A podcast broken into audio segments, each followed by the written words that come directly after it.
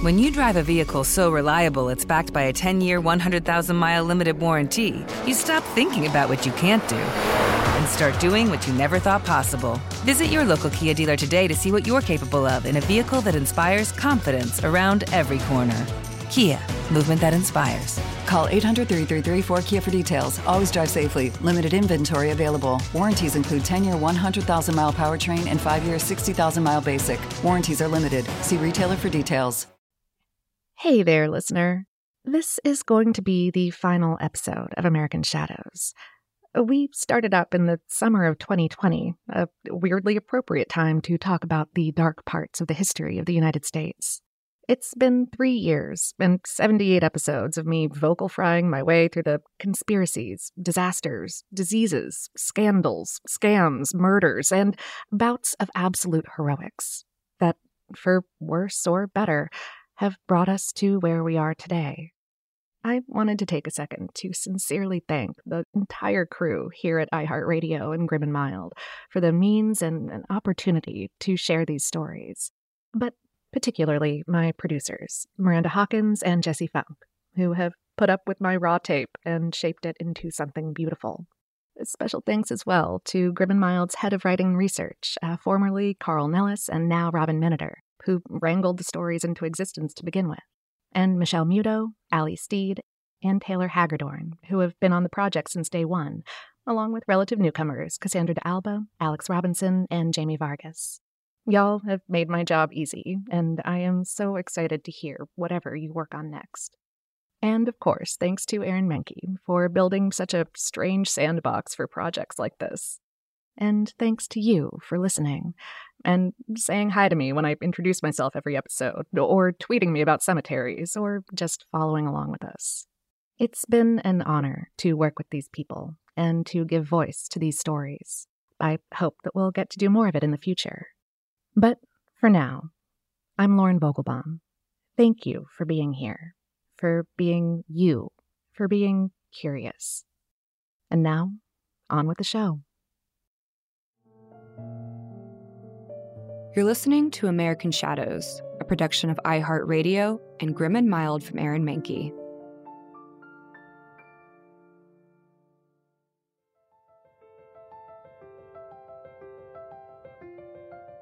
The president had never married, and he never would. James Buchanan, a president of the United States from 1857 to 1861, is the only president in our country's history to have never taken a wife. During his time in office, rumors about his private life spread through the halls of the Capitol, and those rumors are still swirling today. Buchanan was not always single, in his early 20s, he had actually been engaged to a woman named Anne Coleman, but she broke it off before they could make it to the altar. She had expressed to her friends that Buchanan didn't treat her with the affection she would expect from her future husband. After the end of their relationship, Anne was believed to have ended her own life. Many people attributed her apparent suicide to her failed engagement. For the rest of his life, James Buchanan seemed wholly disinterested in wooing other women. Some believed that he still held a candle for Anne. However, most speculated that he stayed single for an entirely different reason. The prevailing rumor in the federal government was that James Buchanan was actually queer. Note here that, of course, language evolves as time goes on, and the word queer, as it's used today, was not used in the same way in the 1850s. However, though it may sound a little ahistorical, we will be using the reclaimed umbrella term queer throughout this episode to describe lesbian, gay, bi, trans, queer, intersex, asexual, etc. people. Uh, people whose orientations may not have fit into the societal norms of the time.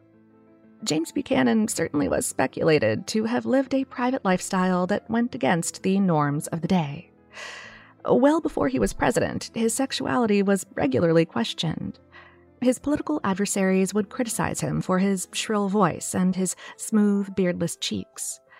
Most of the rumors about him, however, revolved around his very close friendship with one William Rufus King, a senator from Alabama. King and Buchanan met in 1821 after Buchanan was first elected to Congress. For over a decade, they lived in a board house together for Congress's single members. As the years passed, more and more congressmen moved out, until only King and Buchanan remained. The only time they altered this living arrangement was when they each accepted different diplomatic positions abroad. The nature of King and Buchanan's relationship was the frequent topic of societal gossip. Uh, politicians would hurl slurs like Aunt Nancy and Aunt Fancy at them, uh, both of which were rude slang terms for gay men. Some in Washington even referred to them as Mr. Buchanan and his wife. Aaron Brown, who was one of Buchanan's political rivals, wrote a letter railing against Buchanan and King's relationship, calling King Buchanan's better half. Many years later, President John Tyler's wife recalled Buchanan and King as being Siamese twins. They were very noticeably joined at the hip. What still exists of King's and Buchanan's correspondence with one another was cautious and cryptic. However, not many of their letters actually remain. Many were lost when the King estate burned during the Civil War.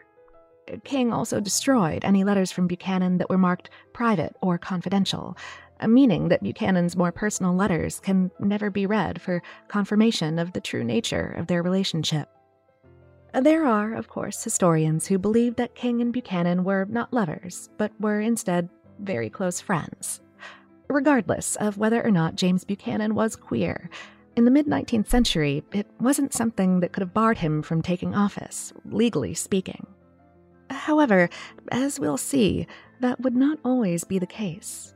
Eventually, identifying as anything but straight, or even just being accused of it, could preclude someone from holding any job within the federal government. I'm Lauren Vogelbaum. Welcome to American Shadows.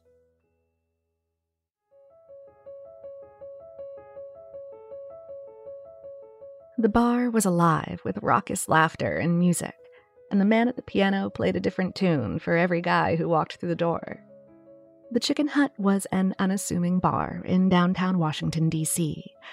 Technically, its name was Leon's Restaurant, but none of its clientele called it that. A regular restaurant by day, the Chicken Hut transformed into the city's most popular gay bar by night. The hut served as the epicenter of social life for DC's queer men throughout the 1940s and 50s. Uh, packed tight on weekend nights, it was a haven where they could openly be themselves without fear of repercussions. The hut, popular as it was, was only a haven for white middle class queer men. Black men were not welcome at the bar, even after DC officially desegregated in 1953. Women also did not frequent the chicken hut or any queer men's bars for that matter, instead, choosing to congregate at a single lesbian bar a few blocks away. DC's queer community had grown significantly leading up to the 50s. Between 1930 and 1950, the city's population had doubled. The New Deal had created a significant number of new government jobs, and the influx of employees to the district included a number of queer people. They built a rich social life for themselves, holding picnics at the Botanic Conservatory and roller skating parties in front of the Lincoln Memorial. Much of the city's gay social life, however, centered around Lafayette Park, which had been a famous spot for gay men to cruise since the 1800s. The Chicken Hut was located only steps from Lafayette Park, finding itself in the exact right location to provide a home to roost for the gay white men of the city. The hut's most well known member was its piano player. Uh, known as Miss Hattie by the bar's regulars, Howard would play jaunty show tunes and popular songs of the day, often rewriting the lyrics to make them more bawdy. Whenever Howard played a particularly scandalous line, the bar's patrons would shout out, Did you hear that, Miss Blick? A Miss Blick referred to Lieutenant Roy Blick, who served as the head of the Metropolitan Police Department's Morality Division. The taunt entered into the local queer vernacular, but in reality, Roy Blick and his division weren't anything to laugh at. They were charged with cracking down on anything considered to be a sexual perversion, which at this time included homosexuality. Places like the Chicken Hut and Lafayette Park were under intense scrutiny as the police kept an eye out for anything they might consider to be immoral.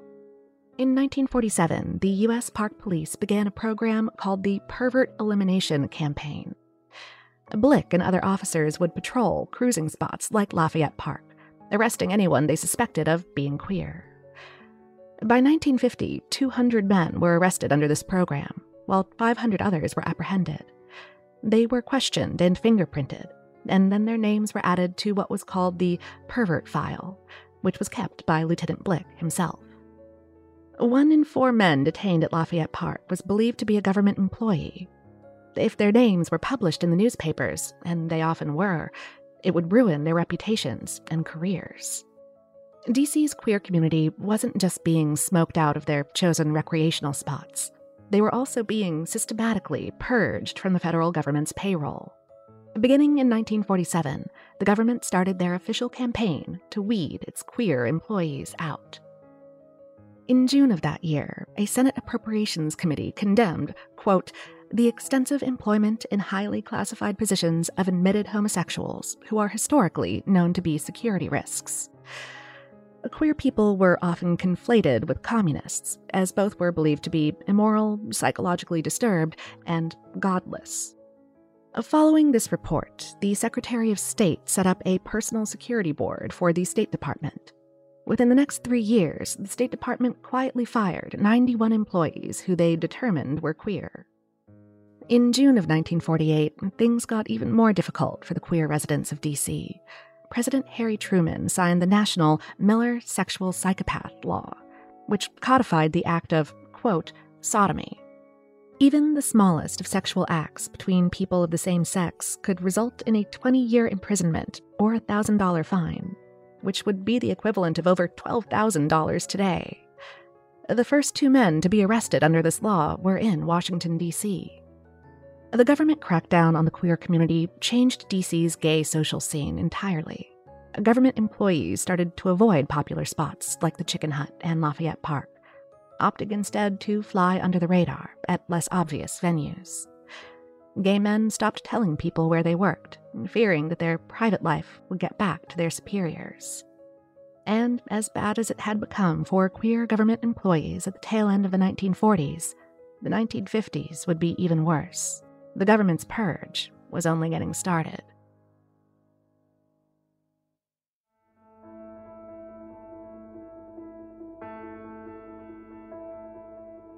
At that time, very few people knew who Senator Joseph McCarthy was. He was not yet the man who would embark on a manic quest to eliminate communism. He was simply an innocuous first term senator from Wisconsin. That all changed, however, on February 9th of 1950. On that day, McCarthy gave his now famous speech in which he claimed to have a list of 205 communists in the State Department. He never actually disclosed the names that were on this list, but that didn't matter. The fear he stoked with these allegations would snowball into what we know today as the Red Scare. On February 20th, McCarthy gave a six hour speech to the Senate to expand upon his claims. However, this time he reduced his list of known communists to only 57. McCarthy wasn't always the most consistent. Uh, the number of communists who had allegedly infiltrated the State Department would change several more times. No matter how many there were, McCarthy believed that every single one of them was, in his words, mentally twisted in some way. One of the manifestations of that mental aberration was, he believed, homosexuality. During McCarthy's speech, he said that one of the communists on his list was a flagrant homosexual who had a huge network of queer communist connections. Quick to dismiss any suggestions that the State Department posed a security risk, a press release was sent out denying the fact that the agency employed any communists. However, they summarily fired 200 people. And just one week after McCarthy's inflammatory speech, the Deputy Under Secretary of State testified to the Senate that they had indeed fired 91 queer employees in the previous three years. The number 91 became shorthand for the homosexual threat looming over the nation, and it was considered to be a threat. Today, when we think of the Red Scare, we mainly think of communism. However, that wasn't everyone's primary concern. Of the 25,000 letters that McCarthy received from scared American citizens, only one in four were about communism. The rest condemned the perceived sexually deranged homosexuals who were lurking in the government. Rumors even started spreading that the Soviets were finding blackmail targets in the United States government by using a secret list of homosexuals that had been compiled by Hitler. And so began the Red Scare's lesser known sibling, the Lavender Scare. In March of 1950, the first Senate subcommittee was formed to investigate homosexuality in the federal workforce. One of the people to testify to the subcommittee was none other than Lieutenant Roy Blick, who claimed that there were 5,000 gay men and women in D.C., and that 3,700 of them worked for the government. The numbers had no basis in reality, but they were widely reported by the press regardless. Based on all of this, the Senate started an in depth investigation of the government's employment of, quote, immoral perverts. They held a number of hearings. Out of all of them, not a single one involved interviewing anyone from the queer community. Congressional members did not fully understand queerness, and therefore didn't fully understand what they were investigating. After hearing that there were people who were neither entirely homosexual or heterosexual, one senator asked if there was a quick test like an x ray that discloses these things. Such ignorance would characterize how they moved forward with their investigations. No evidence emerged during these hearings that queer employees were ever blackmailed into exposing state secrets. But in the end, that didn't matter. Congress eventually determined that queer people were a threat simply because their deviancy made them morally weak. Between April and November of 1950, 382 people were fired from their federal jobs. The vast majority of them never even had access to sensitive government materials. However, many had prior charges related to homosexuality, which, in the eyes of the politicians of the day, meant that they were polluting the moral integrity of the government. As one might imagine, these mass layoffs had a grim effect on DC's queer population. People began moving to new jobs in new cities. Those who remained were unable to trust one another for fear of their identities being exposed. Queer government employees stopped going to popular spots within their community. Some wouldn't even attend parties unless they knew every single person who would be there. Gay men and women started to pose as each other's partners when the need arose. The government's prejudice towards its queer employees would only continue to grow. On April 27th of 1953, President Eisenhower signed an executive order banning anyone who exhibited sexual perversion from working for the government. And homosexuality was definitely considered a sexual perversion at this time. Only the year before, the American Psychiatric Association had officially categorized homosexuality as a sociopathic personality disturbance. The Lavender Scare Purge was eradicating almost every job opportunity that had previously been available to gay men and women. The prospects for the queer community were grim. It would take the dedication of a number of brave people who were willing to risk their livelihoods and reputations for justice to be served.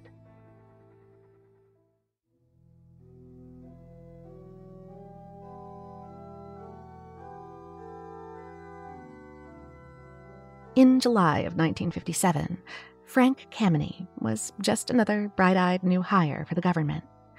After finishing his doctorate at Harvard, Frank had been recruited as an astronomer for the U.S. Army Map Service.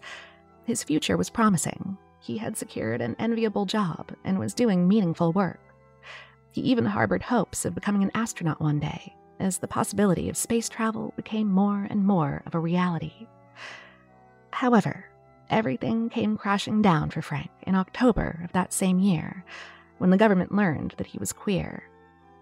Frank had known that he was gay since he was young.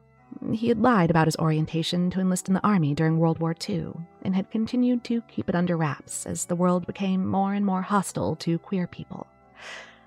Still, Frank had managed to find a foothold in the DC queer community after moving there in 1956, visiting bars like the Chicken Hut and immersing himself in the local culture.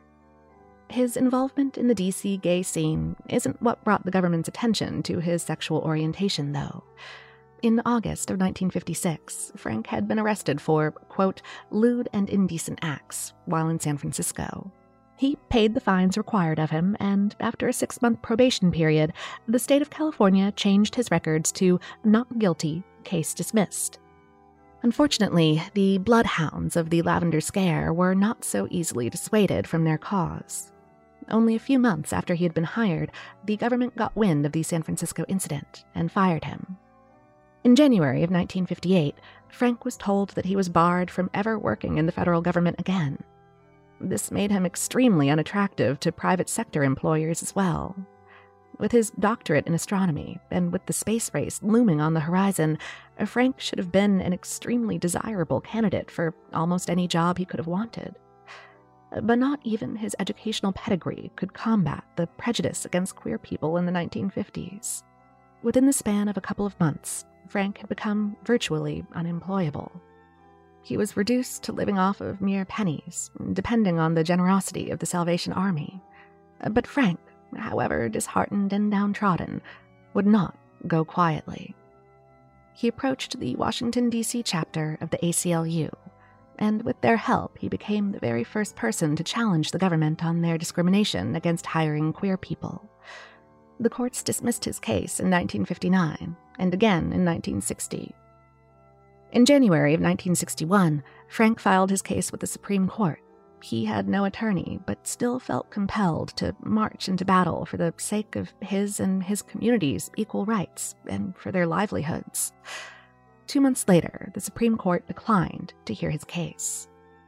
Frank even wrote to President Kennedy, appealing to the president's famous line Ask not what your country can do for you, but what you can do for your country. Uh, Frank wrote that he simply wanted to serve his country, but that his country had made it impossible for him to do so. He never received a response. After seemingly exhausting all avenues, Frank probably should have given up. Most people would if they were in his shoes. But thankfully, Frank didn't know when to quit.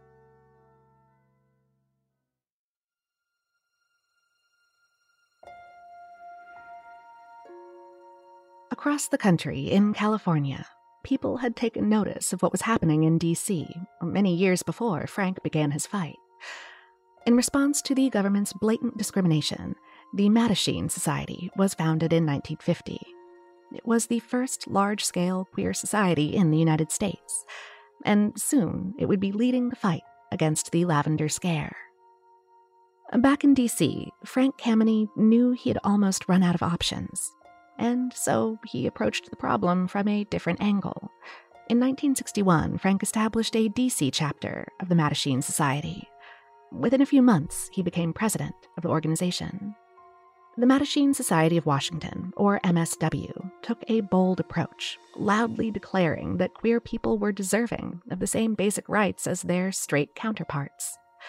They didn't hide underground, but instead showed their faces and spoke for themselves instead of hiring straight representatives. In 1963, Frank became the first openly gay man to testify before Congress. The MSW advised on a number of legal cases, including one filed by a man named Clifford Norton. Uh, Clifford had been caught in Lafayette Park and was subsequently fired from his position at NASA after working there for 15 years.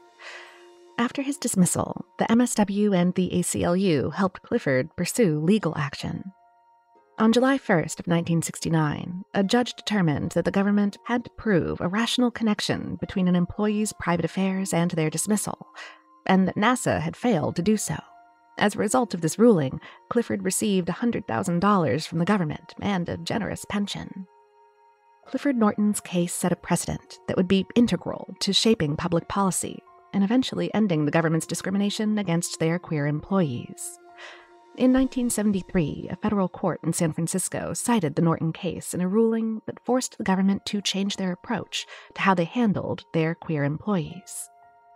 Eighteen months later, the Civil Service Commission changed their regulations, erasing the words immoral conduct from their list of reasons that an employee could be fired queer men and women could once again work for the United States government without fear of losing their jobs for who they were.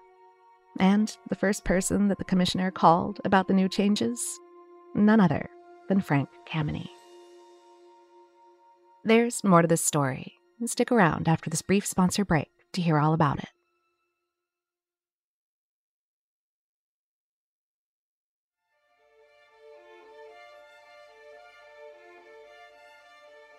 Queer people could no longer be dismissed from the government payroll for their sexual orientation. However, that same rule did not apply to the United States Armed Forces. The military continued to weed out queer service members, but sometimes their ignorance of gay culture worked against them. In October of 1980, a 21 year old by the name of Mel Dahl enlisted in the Navy as an electrician. He was stationed at the Great Lakes Naval Station with no issues. He had revealed that he was gay during his enlistment interview, but it hadn't seemed to make a difference to his acceptance. That would change in 1981. Mel decided to enroll in cryptography school to further his skills for the Navy, which required an updated security clearance. During his interview for the security clearance, Mel took all of the usual questions about communist sympathies in stride. When he was asked about his sexual orientation, Mel admitted that he was gay, seeing no issue in the matter. Unfortunately, unlike when Mel had first enlisted, it was now a problem. In January of 1981, the Department of Defense had instituted a new policy that required any service members who had ever participated in homosexual acts to be immediately dismissed. So, after his interview, Mel was told that the Navy was considering discharging him. In January of 1982, Mel was given an honorable discharge because of his sexual orientation. No civil rights groups were willing to take on the Department of Defense, and so Mel was forced to take matters into his own hands. He walked 3,000 miles across the United States to raise both money and awareness for his cause. The media quickly picked up on Mel's walking crusade, interviewing him as he went. He told the press that he was far from the only gay service member at the Great Lakes Naval Station. Naturally, this sent the higher ups at that naval station into a frenzy to expose and dismiss them from the Navy. During their investigation, the Navy discovered that their queer enlistees referred to themselves and other gay men as Friends of Dorothy. Gay men had been using the term Friends of Dorothy for years. Some say that it dates back to the 1940s as a reference to the character Dorothy in the movie The Wizard of Oz. Others say that the term originated from other women who ran in gay circles, uh, Dorothy King or perhaps Dorothy Parker. No matter the origin, it had entered into the popular lexicon by the 1980s, and queer men were using it regularly. The naval investigators, however, didn't understand that the phrase Friends of Dorothy was actually coded language that just meant gay. They, in their ignorance, instead believed that a woman named Dorothy was the head of a huge organized ring of queer military men. So, naturally, the Navy tried to hunt down this mastermind named Dorothy. They frequented gay bars, asking if any of the men there knew Dorothy. They interrogated all of the gay men they discovered in the ranks of the Navy, doing their best to uncover Dorothy's identity. Throughout the 1980s, the military discharged 1,500 gay men a year. The elusive Dorothy never turned up. In 1993, Bill Clinton signed Don't Ask, Don't Tell into effect, allowing closeted queer people to remain in the military. In 2010, Barack Obama changed that legislation to allow openly queer people to serve. Throughout all of these changes for queer service members, Dorothy never ended up revealing herself. American Shadows is hosted by Lauren Vogelbaum. This episode was written by Alex Robinson and researched by Cassandra D'Alba, with fact checking by Jamie Vargas. It's produced by Jesse Funk and Trevor Young the executive producers Aaron Mahnke, Alex Williams, and Matt Frederick. To learn more about the show, visit grimandmild.com. And for more podcasts from iHeartRadio, visit the iHeartRadio app, Apple Podcasts, or wherever you listen to your favorite shows.